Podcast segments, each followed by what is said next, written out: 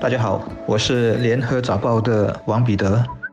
各位听众大家好，我是新民日报的朱志伟。很多人或许不知道，我们每天乘搭地铁或巴士时所付的车资，主要是由一个名为公共交通理事会每年举行车资检讨工作之后向政府建议的，然后再由政府决定是不是要采纳。而自2018年起，这个理事会在新的车资方程式中引进公交网容量因素，英文是简称为 NCF， 而在计算车资调整底线时，就把这个公交的承载量以及乘客使用量考虑在内，以便更好的反映营运成本的变化。简单一点来说，这就是一个平衡公交营运者和乘客之间的一个机制。用小市民能理解的话来讲，就是乘客所付的车资要合理，但也要确保公交营运者能持续，要不然公交营运者做不下去，我们何来巴士和地铁可乘搭呢？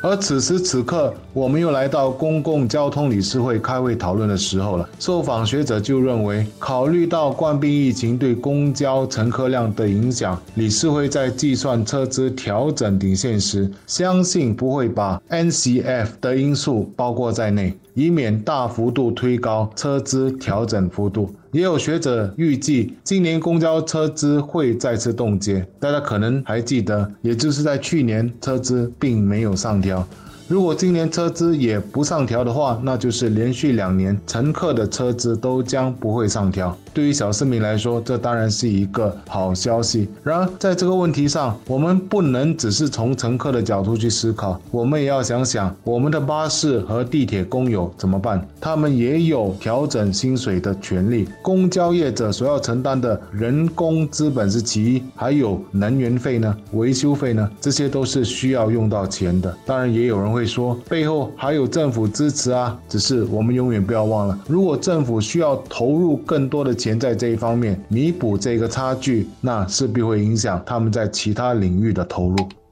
关于公共交通服务如何提供，费用如何分担，这是一个在政治上辩论了很多年、很多回的常青课题。这一路发展下来，一个明显的趋势是，我们从上世纪70、80年代很资本主义，主要交由企业去经营，已经慢慢调整和过渡，到今天变成了由政府拿过来投资和主导，然后发包给私人运营的所谓双结合模式。简单来说，就是从很右派的思维出发，然后一直向左移动，变得比较社会主义。当然还没有去到最左那种纯粹的国营，甚至近乎免费，但未来会不会这样，世界潮流会怎么走，就很难说得准了。在新加坡，我们的衣食住行，这里的衣不是衣服的衣，是医药的医，都有公家的津贴，这包括你看病住院有津贴，真付不起的话可申请 MediFund。 我们大多数人居住的主屋就是津贴下的产物。你可能怀疑吃有津贴吗？有的，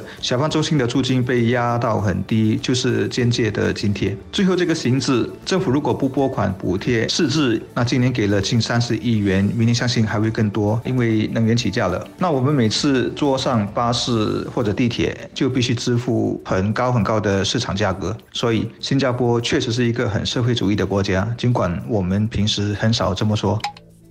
想象如果我们不大力津贴公交，一旦很多人嫌贵坐不起，会有什么后果呢？我们当然会少出门办事，少见亲戚朋友，少活动。现在有疫情情况确实如此，但在没有疫情的时候，这些活动的萎缩对整体幸福感是有损害的。你可能觉得你自己驾车不使用公交，津贴了使用的人是自己吃了亏，其实不然。比如你开餐馆，如果没有公交把人从别的地方载来，你的生意肯定会清淡很多。公交就好像一个人的血管，我们个体就是氧气，没有了血管，输氧不足，那你的身体，也就是整个社会就会失去活力。所以来到公交的运营和收费，我是挺同意政府必须更多的参与操办，以及不必计较太多，能资助就应该尽所能资助。至于要鼓励个人少开车实现减排的愿景，